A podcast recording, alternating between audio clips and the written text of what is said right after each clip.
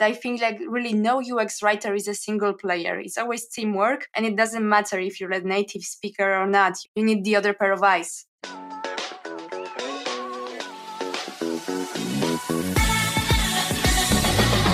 This is Writers in Tech, a podcast where today's top content strategists, UX writers, and content designers share their well kept industry secrets. Hello and welcome to Writers in Tech, a podcast brought to you by the UX Writing Hub, an education platform for UX writers from all over the world. My name is Yuval, I'm the founder of the UX Writing Hub, and today I have a very special guest. Her name is Kalina Tyrkiel. Kalina is a UX content strategist at Beans, which is a marketplace for coffee, and she's going to explain us more about it. And Kalina is also a public speaker. Hey, Kalina, how are you? Hello, Yuval. I'm so happy to be here. I'm all good. I'm currently in Krakow, Poland, which is where I'm based. And I'm also a part of the same community as Peter Jan was also involved with the UX Writing Hub, and he introduced me to this podcast. So I'd like to start with a big thank you for Peter Jan. And when it comes to who I am, I like to say that I am a psychologist by training and a UX writer by trade. And I think it's a a good way to describe myself very briefly in just one sentence. And yes, currently I am working as a UX content strategist for Beans, which is a again a coffee marketplace startup.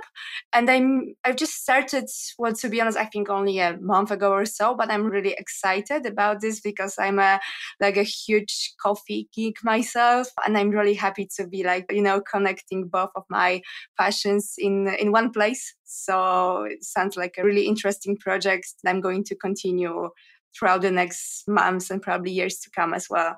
Amazing. Like i have my coffee right here next to me so yeah. Speaking of coffee, uh, and yeah, definitely shout out to Peter Jan. He was like a student in our f- second cohort. Then like it was so good, so we like we took him as a mentor at some point, and we've been working with him for the past few years, and it's a lot of fun. So thank you, Peter Jan. We love you. Peter Jan told me that you had a, a really cool talk about writing for non-native English speakers, which is a topic that I really like because I'm not a native English speaker. I am a writer.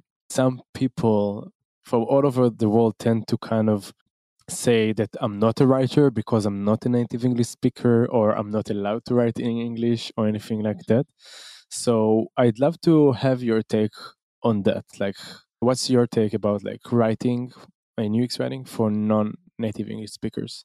Well, I really think there's like a lot to unpack here. And I think you already mentioned like a lot of like this interesting topic, both about writing for non-native speakers and being a non-native UX writer like yourself.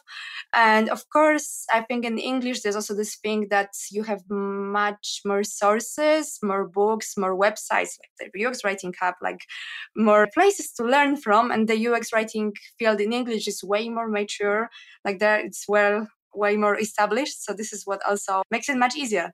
I agree. Like the uh, community aspect is definitely a big deal, you know, to chat with many more people that are doing it. And also, um, yeah, also it's difficult for me specifically to write in English. It's way more difficult than to write in Hebrew because, like, in Hebrew, I can write really fast, and in English, it takes me maybe like 10% of the time it takes me to write in Hebrew but the fact that I can communicate with way more people and learn from way more people just drive me to do it in English. So, okay, we have many people here in the audience. Few of them uh, are non-native English speakers that are looking for a job. Few of them are working in companies right now, and they're hiring, and they don't know like, okay, so we're not sure about this person. Should we hire them? They're not native English speakers it there's it sounds like they're great UX people, but we don't know if they are great at writing in English. Maybe they will have like grammar mistakes. Maybe they wouldn't do as great job as a native English speaker. So these are the people in the audience. So what can we teach those people about working with a non-native english speaking ux writer? Yeah yeah sure. Uh, I mean before i jump into that i think i have an interesting like personal story that gives a nice background of what it's like to Please. to get hired as a non-native ux writer. So it was like couple years back, like quite a long time ago, I got this job offer at a local startup, and they were looking for an English-speaking content designer, like with a bit of UX writing at the time. Like the field of UX writing uh, in Poland wasn't that mature a couple years back, but like it was like about content design and basically UX writing position in many aspects. So anyway, like they wanted someone to write in English, and I answered the invitation. I went to take part in the interview. I did some like tasks, and it seemed like everything is going really well, like headed in the right direction. But like if you're like if anyone is experienced with job interviews, you know that you can never be 100% sure. And this was always also true in this particular case, because despite everything going like really well, they came back to me and saying that they decided to hire a native speaker even though they were less experienced, but a native speaker. And I wasn't really like surprised at the time. I knew this is how things work, so it just rolled off my back, I could say. And uh, I like I went on with my work, with my life, and but that's not the end of the story because this like couple of months have passed and I was supposed to start another job. Like I was supposed to start a new job in a few days. And the company, the same company, reached out to me again and they were like this time they were ready to hire me on the spot because it turned out that the native speaker is not good enough and the person actually turned out to be like a huge over promise and under delivery they were not happy at all. And they kind of learned that being a native speaker although can be an advantage obviously is not really the main thing they should care about and at that stage i declined the offer because i was already involved with another company and was starting another job. And to be honest i can't really blame their they for the decision because this is how it was. Like the narrative was like if you want good english you need to hire a native speaker. But luckily i think it's changing nowadays and people kind of realize that you know like making sure you don't have any grammar mistakes that your writing is doesn't sound like you know like weird non-native this can be done with a set of tools and some other skills like content design skills content strategy skills are much harder uh, to find than just be, that just making sure that you're writing you know correctly without grammar or spelling mistakes.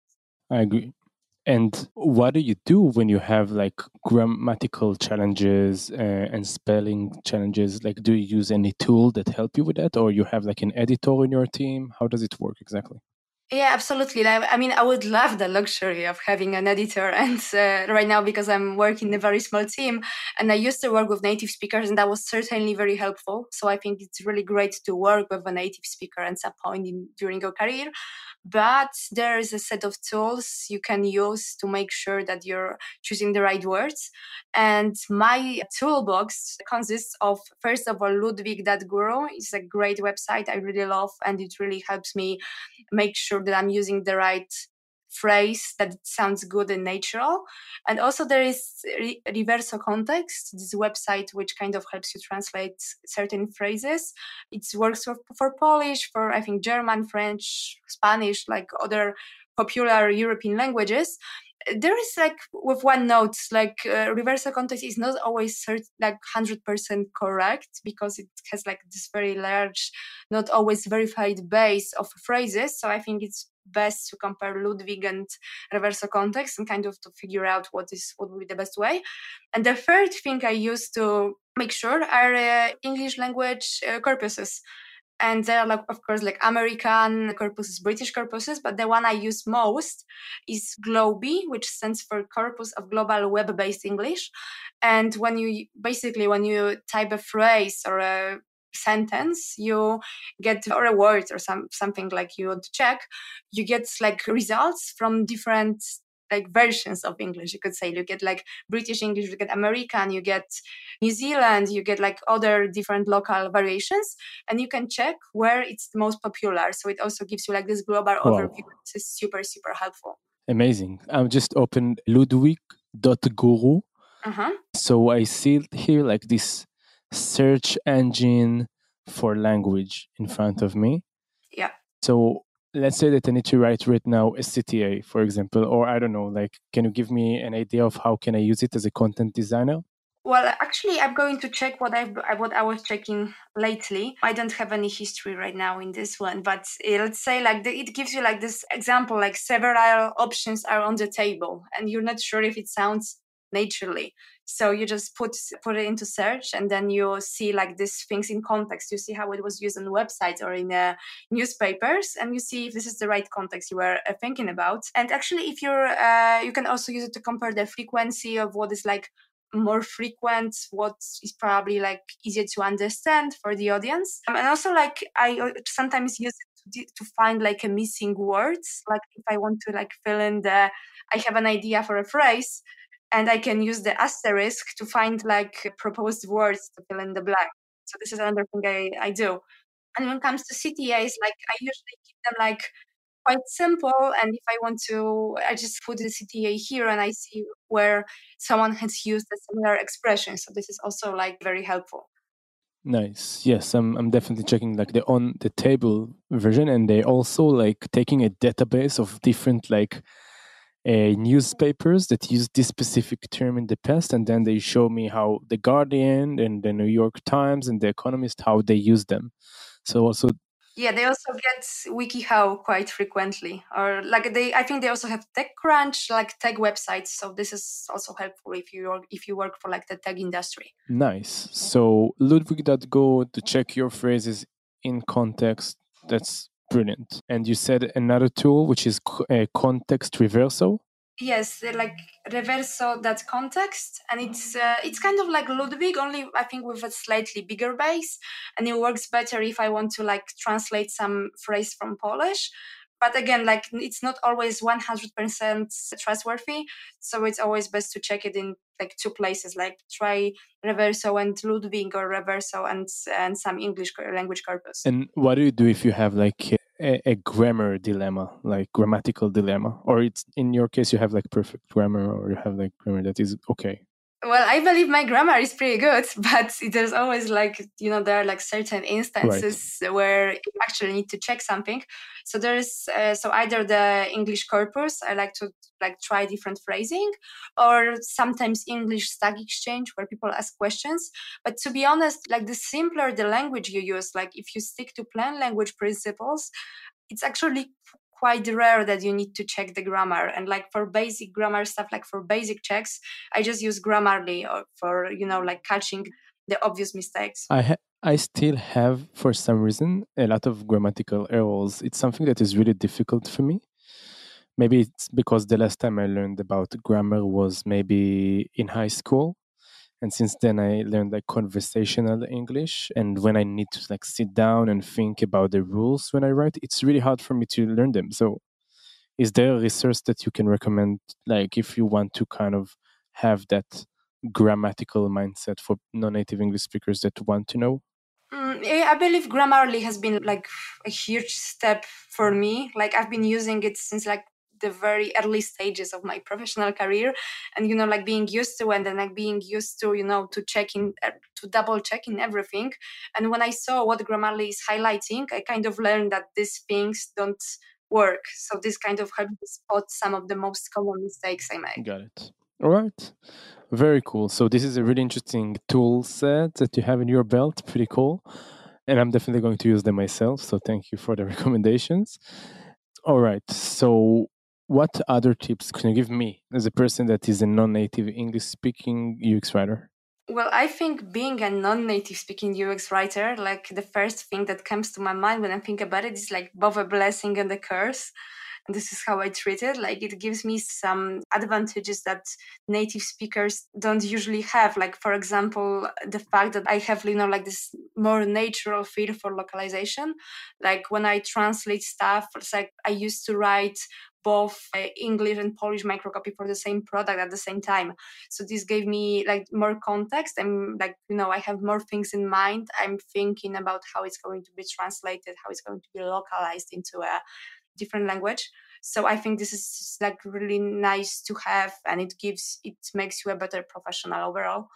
And there was one article I read. It was written by Dragana Milovanovic. She's Serbian. She's also a UX writer, content designer, and she's uh, worked in English for like a long time. She also has like the CPE certificate, which is like the highest English language certificate you can get. And she's had like very similar to mine. Like she's seeing that job as said that being a native speaker is required, and sometimes she also hears that being that something is a native speaker job, even though it's like technically her job. So there's like this certain narrative in place. But another advantage she points out, and I think it's also like good to have that in mind, that when English is your where when English is your second language, uh, you tend to use plain language more intuitively. Like it just comes easily, you just naturally express yourself in a more plain way and you also use like less slang and metaphors. Would you agree on that? Yes. As a non-native English UX writer, I feel like that. Um, first of all, most native English speakers speak only one language, which is English. Uh, and just you know, I'm a native Hebrew speaking person, so we have a lot of rules that do not apply to English, like right to left writing probably the biggest difference, right? I was I've always wondered because like Polish is also like okay, it's different in many ways, but like the many like of the mechanics are very similar. While Hebrew is like a whole different thing when like just by the way it looks. Exactly. And also the just like you said about in the beginning about gender, right? We talked about that. Like, okay, so yeah. Yeah, uh, yeah. in Hebrew also if you say you to a, a female versus you to a male, so that will be a different word and that makes oh, everything oh, wow. really complicated because every object even have masculine or feminine even like a book or a table everything. And and it's really hard to create a personal communication channel with someone when you need to speak plural all the time. And even when you speak plural you still have plural for men and plural for women which is really difficult because if you're standing in front of many females and you're speaking like plural male, that means that um, it wasn't the right choice of words, and it's really challenging. And I feel like the fact that as a person that uh, speak Hebrew, I need to kind of uh, meet with those challenges. I feel like good thing. It makes me a better UX writer, even in English, because I have like more kind of ideas about how to address the same idea from different angles. So that's about that. But in the same time, the curse, like you said, is that I have grammatical errors and I have, and I can't find the right context from time to time. And I write something that makes total sense in Hebrew, but wouldn't make any sense in English. And, that's the, the curse. So I definitely agree with you that it's a bless, but also a curse. Yeah, like definitely can make things harder at times, but I'm really like, you know, like grateful like for all the people who make these tools, who make these tools like to help you overcome these, you know, like these limitations you have. And I think this is what makes you a a non-native writer a good professional like being aware of your limitations and having like strategies to address them. So i think this what this is what can help you when you're like being recruited uh, at a company. Like when you present your process i really like deeply believe that if you if you're being asked about how you work as a ux writer and if you have a you know like an ready answer like if you know how to overcome your limitations this is what makes you a really good professional so if, if there are like people listening who are non-natives and would like to land a land a good job, I think this is what can really be helpful to build like this toolbox, like you know a set of tools to just to just work on on your limitations, basically. Yeah, that may make sense, but to be honest, there is like a fine line that is a bit dangerous here. For example, let's say I'm recruiting right now this UX writer from Spain and they are UX writers have a lot of experience in UX writing, and, and they're really professional, but their English level, like you know, there, there's a really fine line here about the right amount of English, right? Because maybe if they are 80% or 90% in the English, like they don't know how to structure grammatically a, a, sentence in the right way. So it will be kind of difficult to hire them, right? So Yes, of course. Like there is a certain level when you kind of become, uh, you know, like kind of like self-sufficient enough to just work by yourself. But another, another, you know, uh, solution I've seen is that you have UX writers who are non-native speakers. They have like a, this very solid UX writing skill set, but there are, uh, let's say, other teams in the company. Let's say there's a marketing team who has a native speaker, and this is where you can combine these forces. You can use the native speaker from the other team just to make sure that you know the right words are being used, while the UX writer has other advantages, and this is where I think it's nice and complementary. Great, but you need to involve somehow that marketing person in the process and maybe the marketing department will say wait but we don't have we can't do that right now. Yeah obviously like i am fully aware this could be problematic. I just know like companies that work that, uh, that way and are happy with the arrangement because you know with the time the ux writer will become more self-sufficient. They will learn like they will be more aware of their limitations and they will know how to address them. So i think this is what will help them become you know like fully uh, fully functional professionals at the start. And really like depends on the structure of the organization. This can be addressed in many different ways and this is like certainly a problem. And there are like certain ways to to solve that. But on the other hand you can have a native speaker with not so you know with not so good like writing or content skills. And this also takes some work. So th- there could be like you know like two different situations. Right. And in my opinion there is a huge benefit to have like two set of eyes on one piece of writing like you know one person that is not native english speaker that is the writer and one native english speaker editor that just like kind of goes with the checklist and see that everything is fine and also that the messaging makes sense. Yeah i think the, this is like the ideal situation and i i've i would really love you know for it to be true and it's at most companies but i think also it's worth you know like noting that most of the time like you're writing for non-native speakers as well. So you need to keep things you know plain enough simple enough and there are tools that will help you catch like the biggest errors like the most significant mistakes. Right. and at many times it will just be enough. And when it comes to writing for you know like for native speakers or non-native speakers i got this like very interesting insight for from anya wedberg who's also involved the ux writing hub Right. It's like collecting. Shout out to Anya. Yeah. Our content strategist. yep. And uh, we were also like discussing because I was collecting like the, I was asking other non-native uh, speakers for their experience about their experience when I was like preparing for the presentation, the conference. And Anya uh, told me about the book. She's read a book but by David Crystal, a linguist. I can't remember the name of the book, but it was like his thought, like the ideas he's promoting.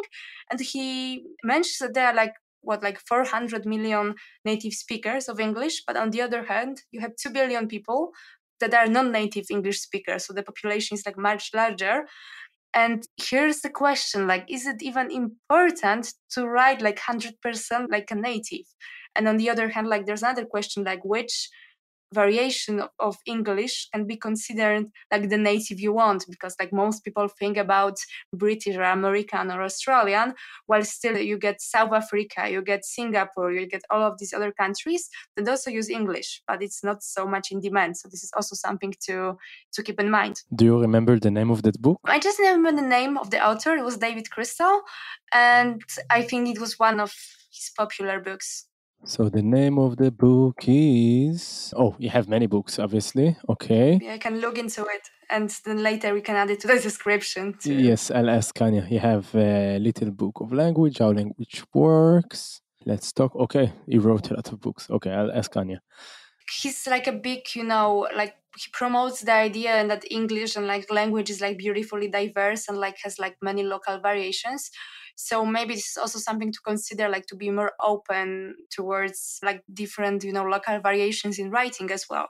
And it's also like you know it's obviously like comes with a lot of more, more cost but when you think like when you look at let's say apple you get you don't get like one you know like global english. You get a lot of these like local variations. I agree. All right thank you for putting the name of david crystal up. I'm definitely going to check his books Anya also told me about it, so I'm going to check it for sure. It's on my wish list, my listen list. Awesome. All right, so we're about to finish the episode, Kalina.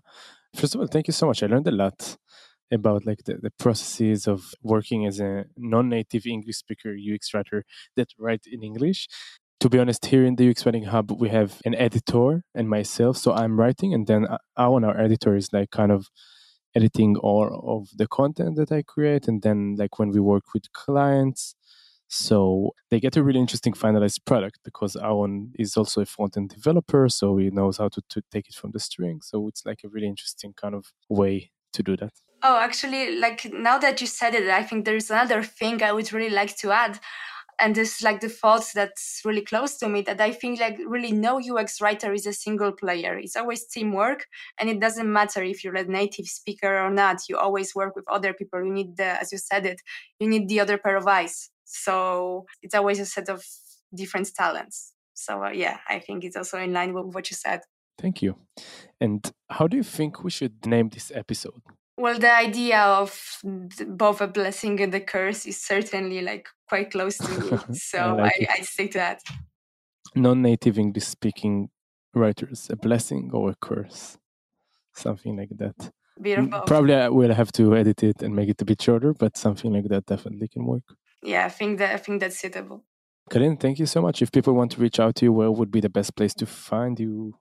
Well, I think both LinkedIn or Facebook, whatever works best for you.